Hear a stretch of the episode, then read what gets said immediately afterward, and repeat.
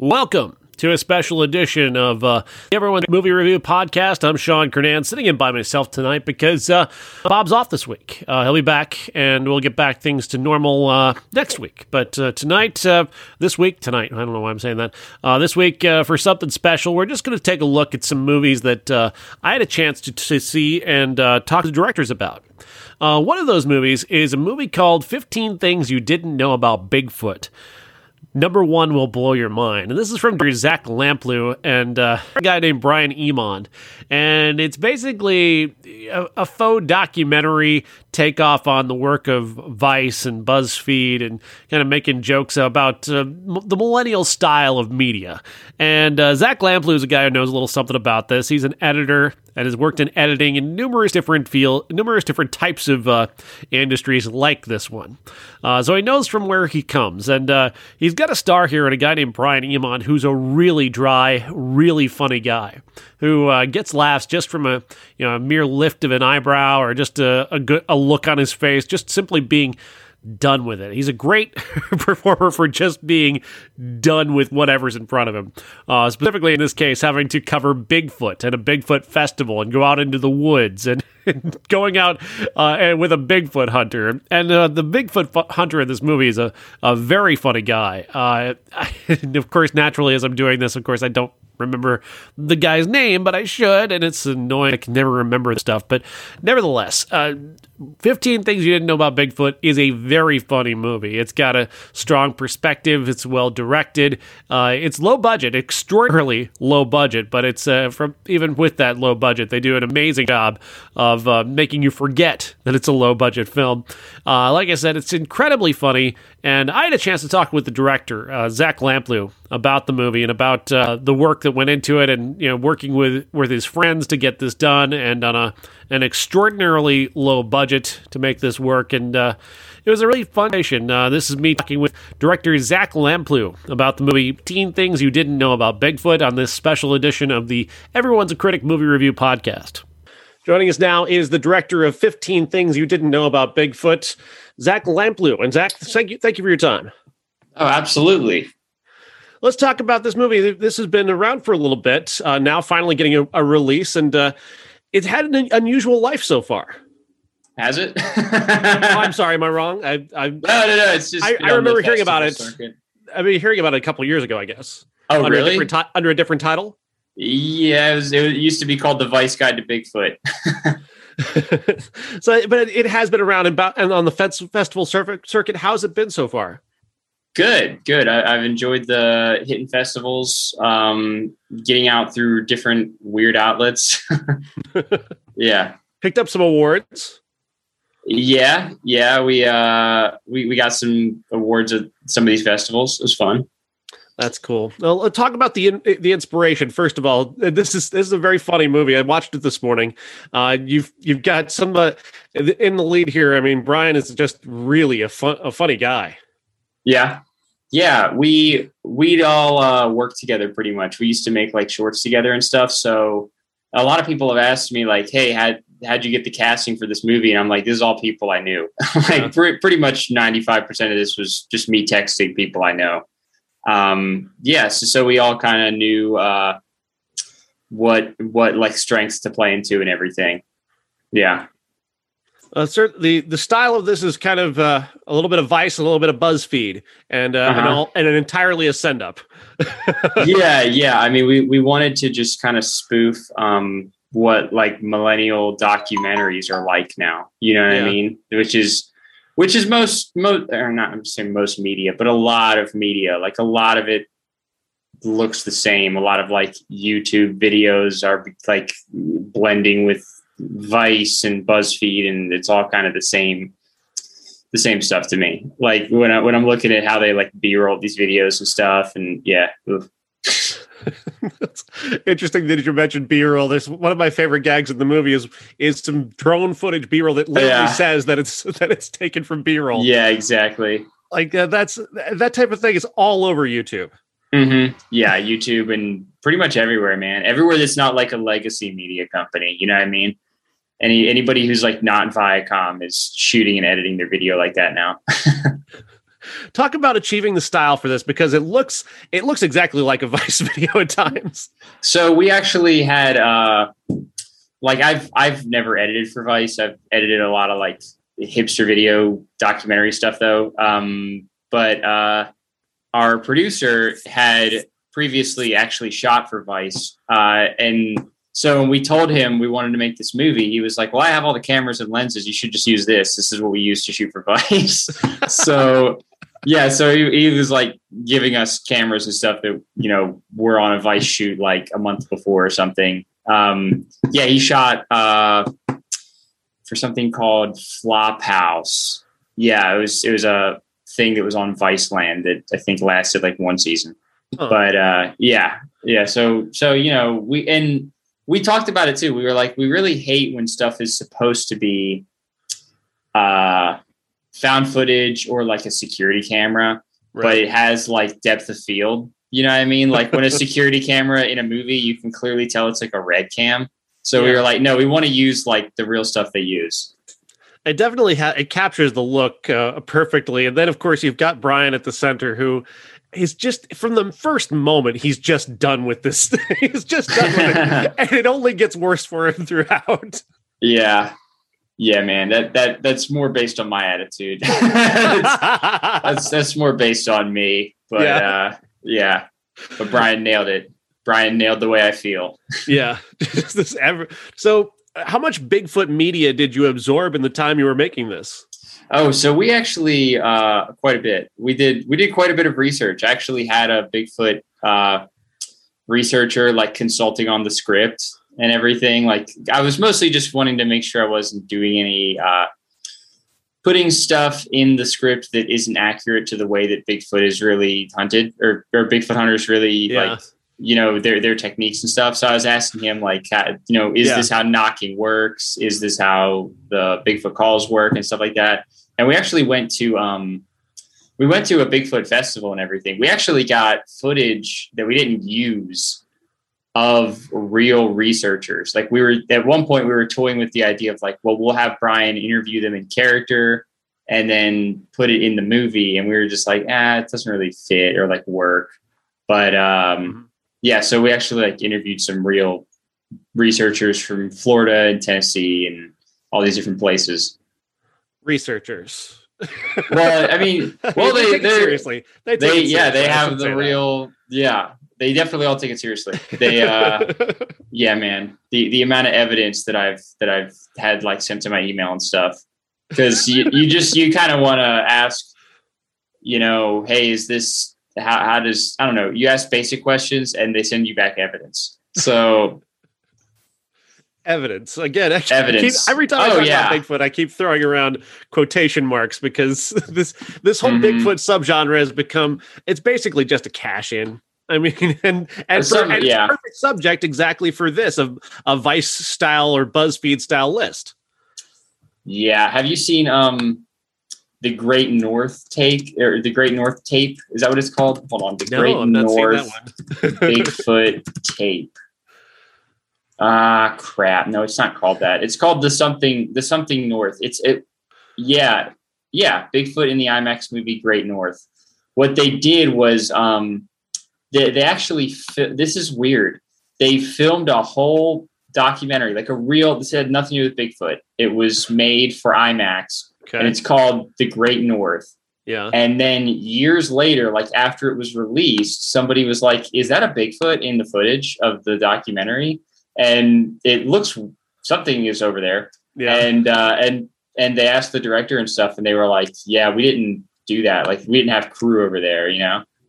And yeah, so that that one's kind of weird because it's like a uh, a Bigfoot sighting, like after the fact. You know what I mean? Like it, it, the movie had already come out, and people were like, "I think I see something in the background."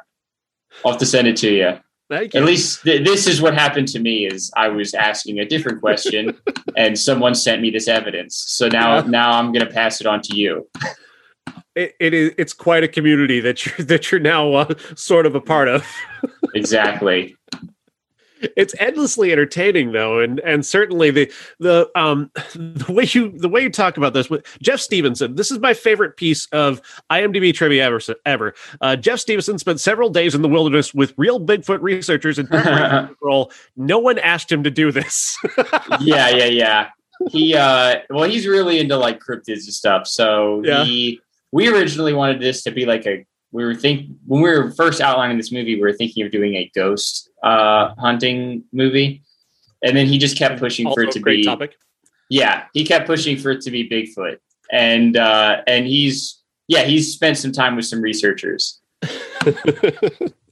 that uh, filming that part of it and filming uh, you know you're, you've got uh, you're taking so brian's going into the wilderness he's got his cameraman and he's got his bigfoot expert and uh, you do these little YouTube cutaways for his own channel, and those are just hysterical. Oh, thanks, man. Yeah, he, talk about the decision to include that. Um, well, honestly, yeah, we just wanted a place. You know what it is as far as like writing. It's an easy way for the character to like have a sounding board to be like, "This is how I really feel," and uh, it's hard to do that in a movie with only three people. you know what I mean? Like, right? Or, or, you know, the movie. The movie actually has more characters, but there's a big chunk of it where it's like only three people in the story. So you know, if this was a different movie, you could have the person uh, take a phone call from their mom or go unload a bunch of emotions on a lady at a drive-through window or something. Who knows? But we, you know, this is out in the woods, so it's like we have to have them talk to somebody, you know. so yeah, it also, but, but, it also felt like a great opportunity for him to to just riff. He looked like he was exactly. going crazy and loving it. yeah. Oh yeah. We we we gave him like uh, you know the outline of what to say. Like everybody had a good outline of like a script, but yeah, he was he was going off Jeff Boyardee. it was he's a, consistently entertaining and really the the people have talked about this in in terms of anti-humor where you're just you're not going for you're you're not going for t- particular punchlines uh and, yeah. and the humor just sort of arises from the situation and the characters and I, I absolutely see that because brian especially is great at just capturing a moment that you don't even need to have a punch in it yeah, yeah. Well, yeah, those guys had worked together before. Like we've we've all worked together before, and so we all kind of just knew uh, each other's like strengths and weaknesses and what to play into. So yeah, it was it was it was great working with uh, like a team that already just clicked. You know what I mean? Not having to have outside factors or like a new person or whatever. Yeah. Yeah. I have, to, I have to say, one of my favorite parts also is this uh, send up you do of a similar type of Vice creator early on in the movie. Uh, yeah. Talk about that. Uh, the character is a dollar sign, is it? Dirty dollar signs. Dirty dollar signs. So many people have asked me when he's getting a spin off, when he's when he's getting his own movie, which would be so funny to just send an ignoramus around the world. Uh, yeah, he's he's kind of uh he's kind of like the okay so the brian character is a journalist who or like somebody who well, he's a journalist but he, he fell into this like clickbait outlet that's kind of like buzzfeed or vice or any of these like millennial outlets but he always wanted to cover he always wanted to make like real meaningful documentaries and cover what he thinks is like real news but he always gets stuck with this clickbait stuff and the other character who's kind of his competition is named dirty dollar signs and he's based off Action Bronson, who uh, you know has several shows on Vice, and yeah. um, that that character is kind of the opposite, where he he is like a, a hapless idiot who uh, just like fell into this by just being entertaining, and he gets the more meaningful opportunities. Mostly, I, I would assume, mostly because he is like entertaining, bit of a stooge, and uh, you know it's probably much more like it's going to get more views to send like an idiot to talk to uh, uh, uh, Justin Trudeau or something like that to yeah. to interview somebody like that, which is that's that's that seems to be a lot of vice where it's it, it seems to be well any of those outlets where they they mismatch them. And maybe that's how they get more views is they send a smart person to do a dumb thing or they send a dumb person to do a smart thing. You know Yeah, it's like, it's like you're finding the you found the exact recipe of BuzzFeed and and and, and Vice. Exactly. Yeah, they they they're gonna get like Action Bronson to smoke weed with Joe Biden and stuff, and it's gonna be like this didn't help anybody. This didn't answer anybody's questions. You know. Yeah, uh, there's a running bit in the movie about uh, about poor Brian having to go and cover various different forms of uh, of beer fests That seems like another just a really terrific Vice Sun. Well, well, we actually rewrote that. So we we this movie was like totally indie, and so we actually like because it costs you know so little, we could afford to reshoot for so little. You know what I mean? So we we actually had um, a uh, like a whole cut of the movie and then we could take a look like i'm an editor for a living and so we we took a look at like the whole movie and then we were like the beginning and the ending sucks. So we actually like rewrote the very beginning and the very end. So uh, yeah so we we we oh sorry to answer your question about like gags and stuff it used to be much goofier like up front. The very yeah. first like five minutes used to be much goofier. And uh, we opted for like a little bit less goofy gags about all the the like fake news that he covers. Um, yeah. yeah, it used to be like I'm trying to remember. It used to be like an interview with like the world's ugliest person and stuff like that. Uh, but we we opted to go for more just kind of like trendy clickbaity stuff to show how much he hates that kind of thing yeah.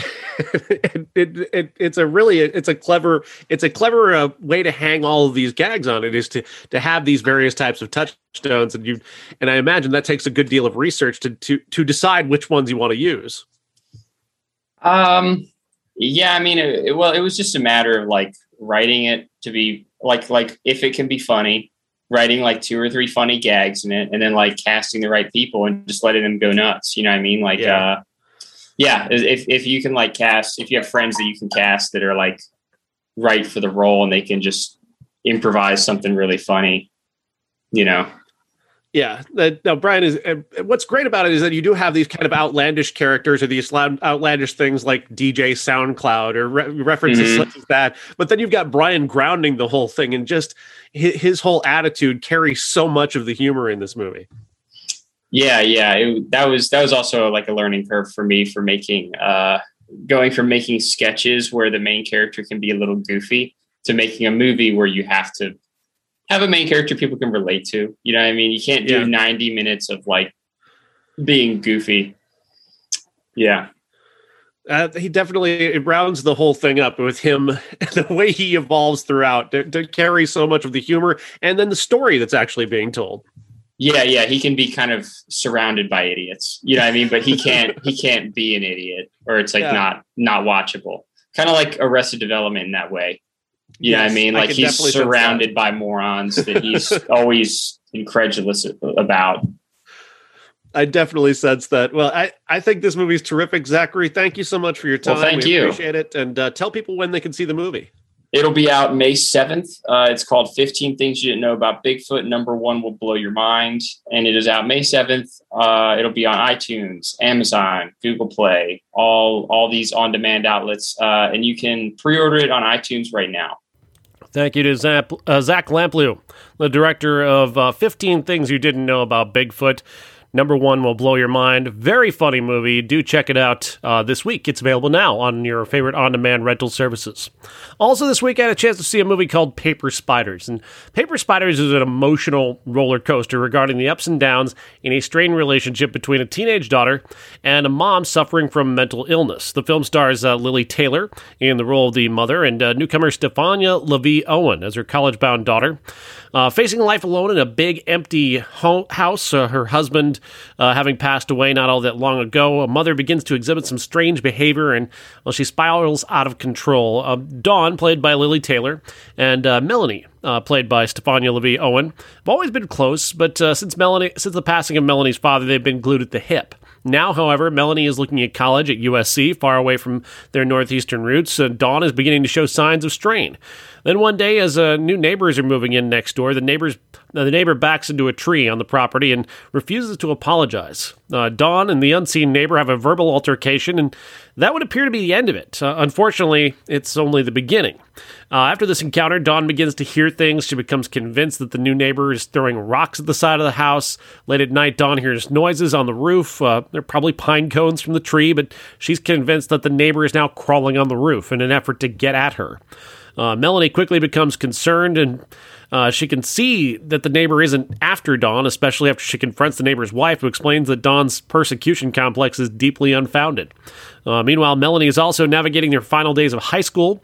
Uh, she's earned the title of salutatorian. She's looking forward to college, and she's somewhat at odds with her best friend Lacey, uh, played by Peyton List. Uh, Lacey wants Melanie to be more outgoing and take chances and meet boys. Lacey would, uh, Melanie would rather study and just get it over with. Uh, that becomes a challenge when she meets a boy, Daniel, who's a troubled soul who cries out for saving. He's played by Ian Nelson. Uh, Daniel's a son of privilege. He's uh, not one who takes no for an answer. He, mel- he, uh, he lavishes Melanie with gifts uh, to try and get him to get her to go out with him. He also has this uh, kind of charming, wounded side that appeals to Melanie, the character, and uh, she she wants to help him in the way that she wants to just help people in general.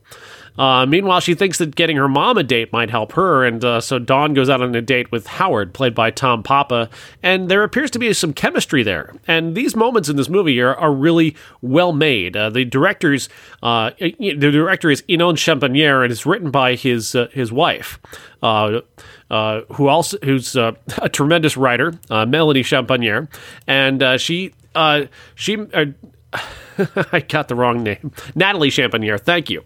Natalie Shampanier is the writer here, and this is based off of her true experience of her with her own mother. Um, went through this uh, paranoid delusion, and uh, they where their relationship is, I don't know. But in terms of the movie, we watch as Dawn and Melanie come apart, and especially watching Lili Taylor uh, lean into and really explore this uh, paranoid delusion that Dawn uh, finds herself in is really it's heartrending. It's uh, it's very sad. It's very moving, and uh, you'll have to see the movie for yourself to see where it goes. But I think Paper Spiders is an incredible movie, and I think Lili Taylor is Oscar level great. She's just she's one of our best actresses already, and here she just has a a place to really just shine and show what a thoughtful and incredible actress that she is. And she's really the reason why I can't say enough nice things about Paper Spiders, and I highly recommend it. And uh, I had a chance to talk with Inon Shampanier and uh, Natalie Shampanier about uh, the making of Paper Spiders and uh, working with Lili Taylor. And, well, this is the conversation that I had with them.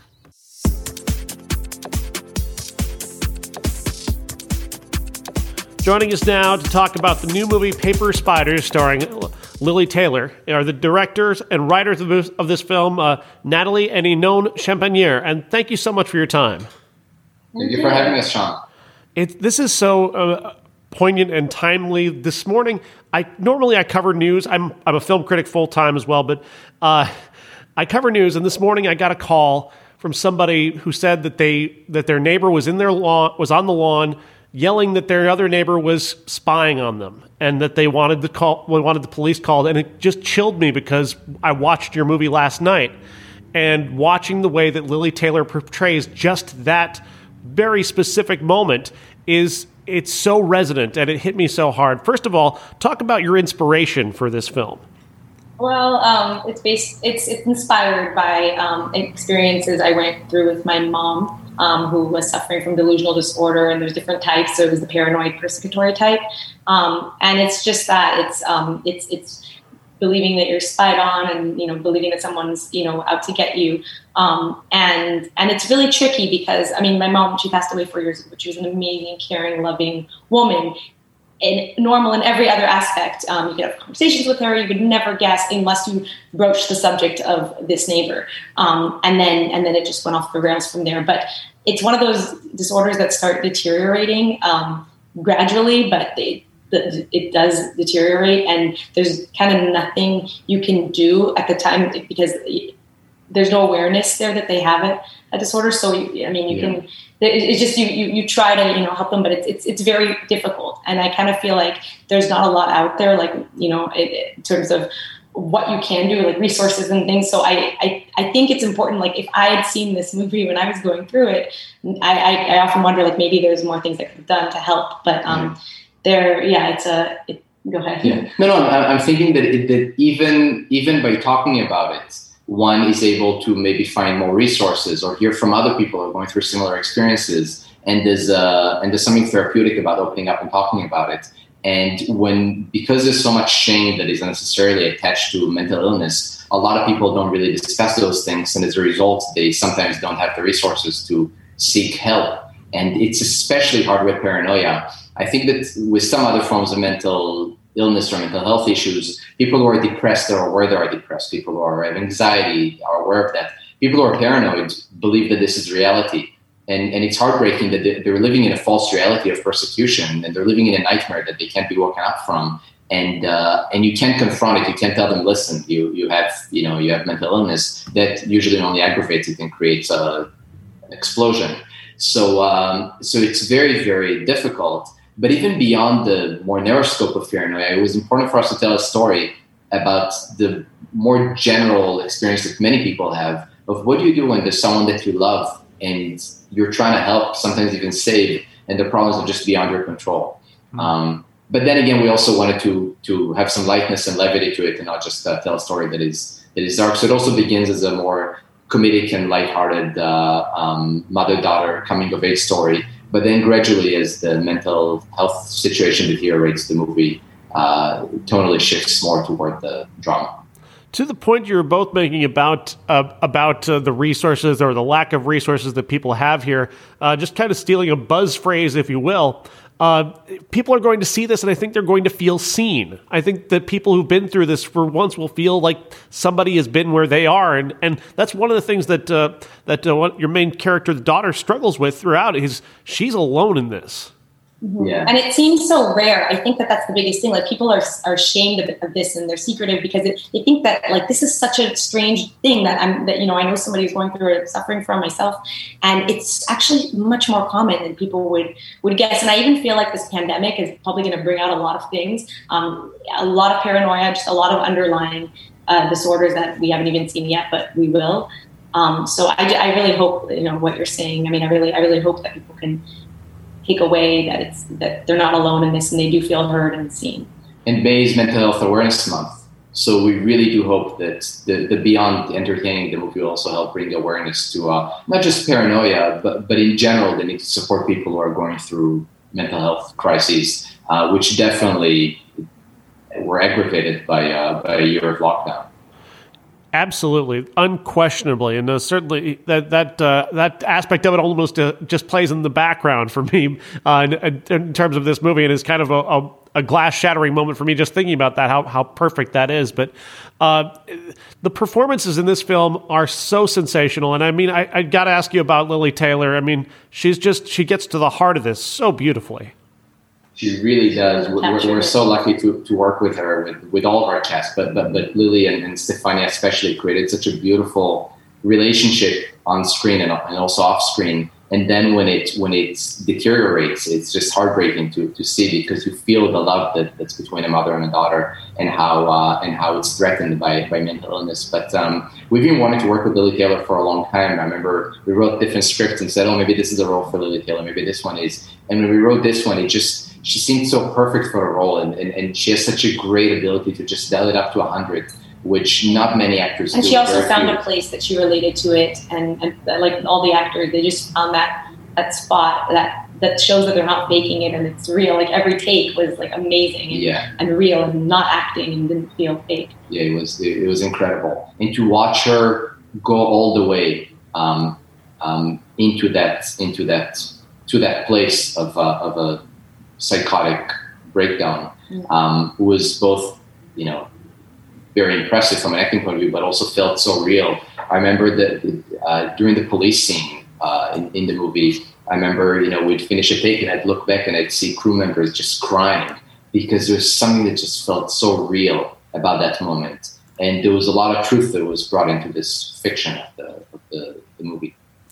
I, I couldn't hold back during that scene. It was harrowing it was hard to watch, but uh, also incredibly valuable though. And I don't want to give people a wrong impression of this movie because it is incredibly watchable. You, the way you establish these two characters early on uh, is it's very strong. They've got a, a wonderful chemistry, Stefania and uh, and Lili. How long did, did they get the chance to spend time together?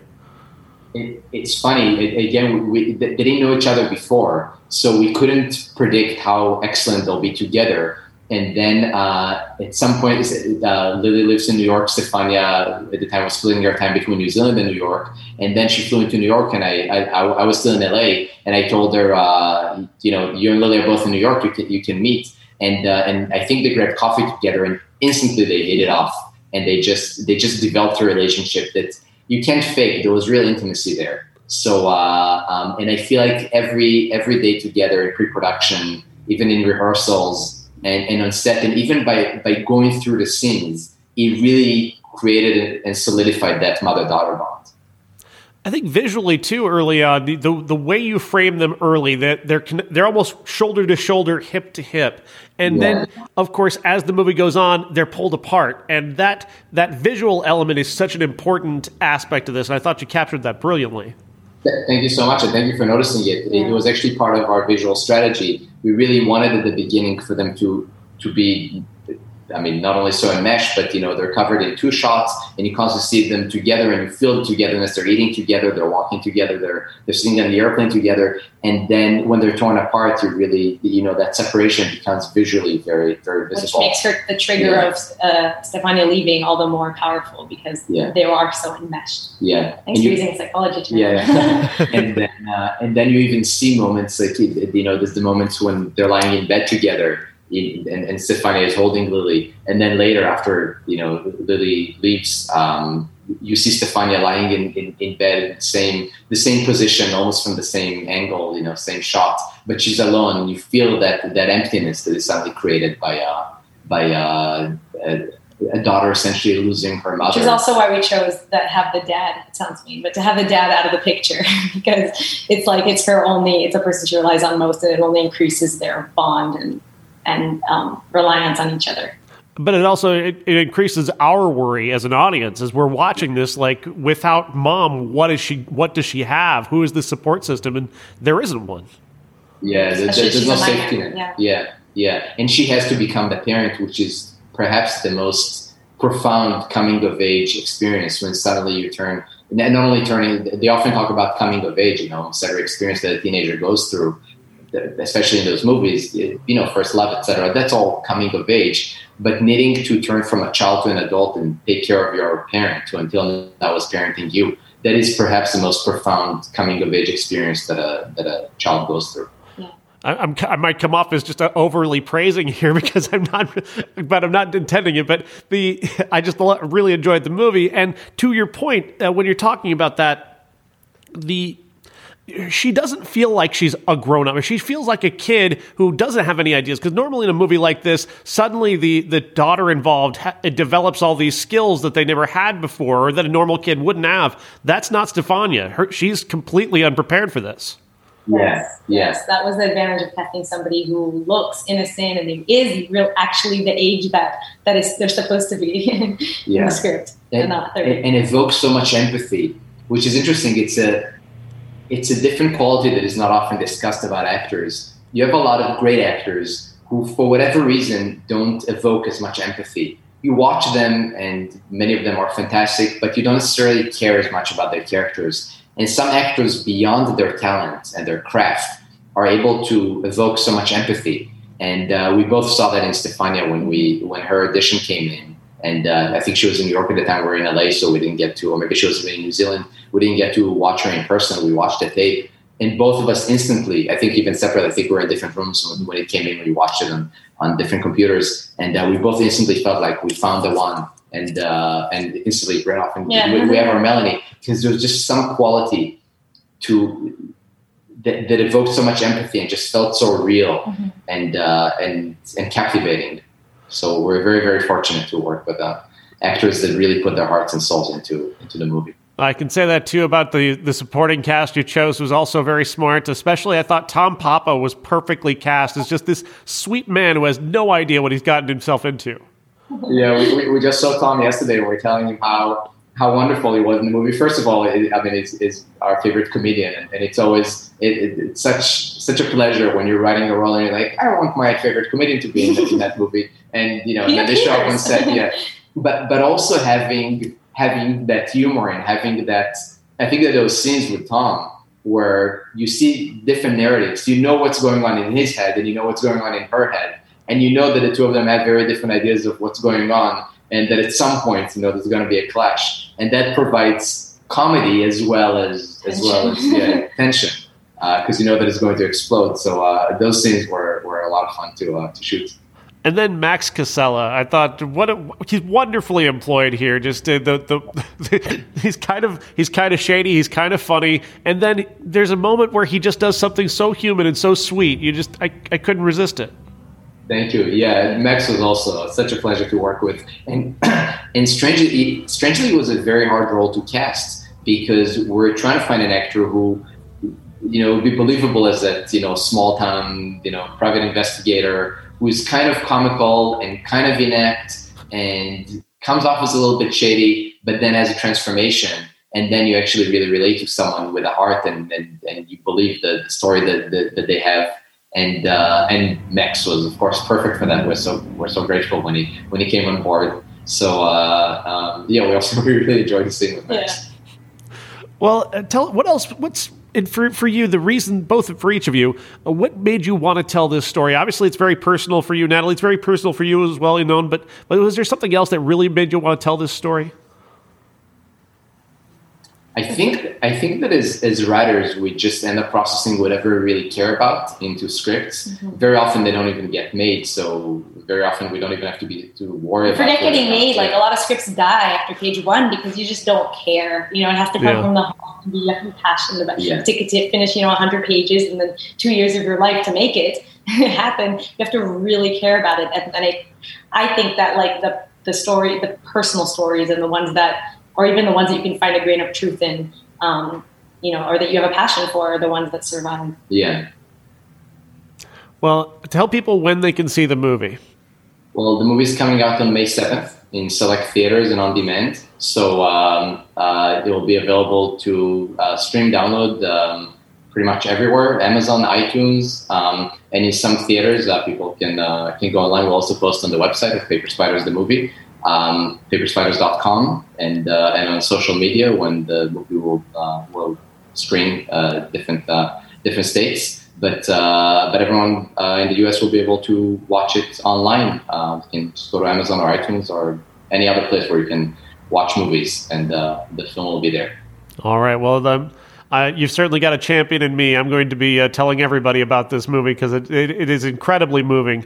Uh, thank you. Inon and Natalie, thank you so much for your time and thank you for Paper Spiders. Thank, thank you, Sean. Appreciate it.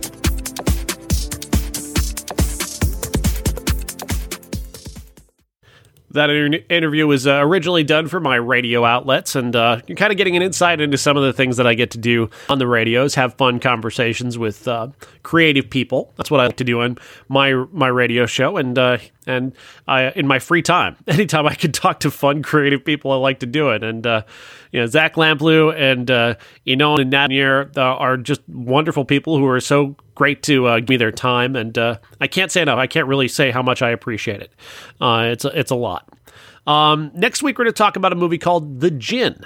And uh, I also had a chance to speak with those, and I'll post that on our Everyone's a Critic uh, Facebook page. So you can check that out there. That's also going to be available through my radio outlets as opposed to here. Uh, this is just sort of a filler this week to get you uh, through to the next week's show of Everyone's a Critic when Bob will be back in full strength and we'll be uh, back to normal, uh, back with Flickchart and 30 year old movies and our classic and a bunch of new movies. Uh, we're going to talk about uh, uh, new movies next week in, that include uh, a movie that I absolutely hate called Scavenger. so, uh, The Coolers. Uh, there's a brand new movie on Netflix as well that's coming out this week that I'll have a conversation about, starring Kyler Russell, which the title of which is right off the top of my head. just escaping my brain as we speak because that's that's just what happens to me when I try and remember things. it's just they just leave me. They leave me immediately. Uh, but no, that, that movie's coming out on Netflix. It's called. I have it here. I do. I have it here, right? The Woman in the Window, starring uh, Kyler Russell, who is the son, or Wyatt, Wyatt Russell, Kyler Russell, Wyatt Russell, the, the son of Kurt Russell and Goldie Hawn. I'm not cutting any of this. I'm going to just do this straight because that's this show. Uh, Wyatt Russell, the son of uh, Kurt uh, Kurt Russell and Goldie Hawn, and I, am going to bring you that uh, interview as well. I'm going to get a chance to talk with Wyatt Russell about that movie and uh, about uh, The Woman in the Window, which will be available on Netflix this week. And it's one of the movies that we're going to talk about on the next Everyone's a Critic podcast. Find us on uh, anywhere you stream uh, your favorite podcasts. You can get us on Facebook as well, Facebook, and search Everyone's a Critic. We're at Critics Pod on Twitter. You can find us on Instagram as well. And we've got a contest starting next week. We'll have an opportunity for you to win a movie. All you have to do is give us a five star review on on uh, your favorite uh, podcast service, specifically Apple, uh, but because that's where the, that's where we get the most traction from. But uh, anywhere where you want to give us a five star review and you let us know that you did it and we can find it and read it on the show, uh, you'll be entered to win uh, one of five copies of a of a movie we're giving away, and I'll tell you more about that next week as part of Everyone's a Critic. And thank you for listening today.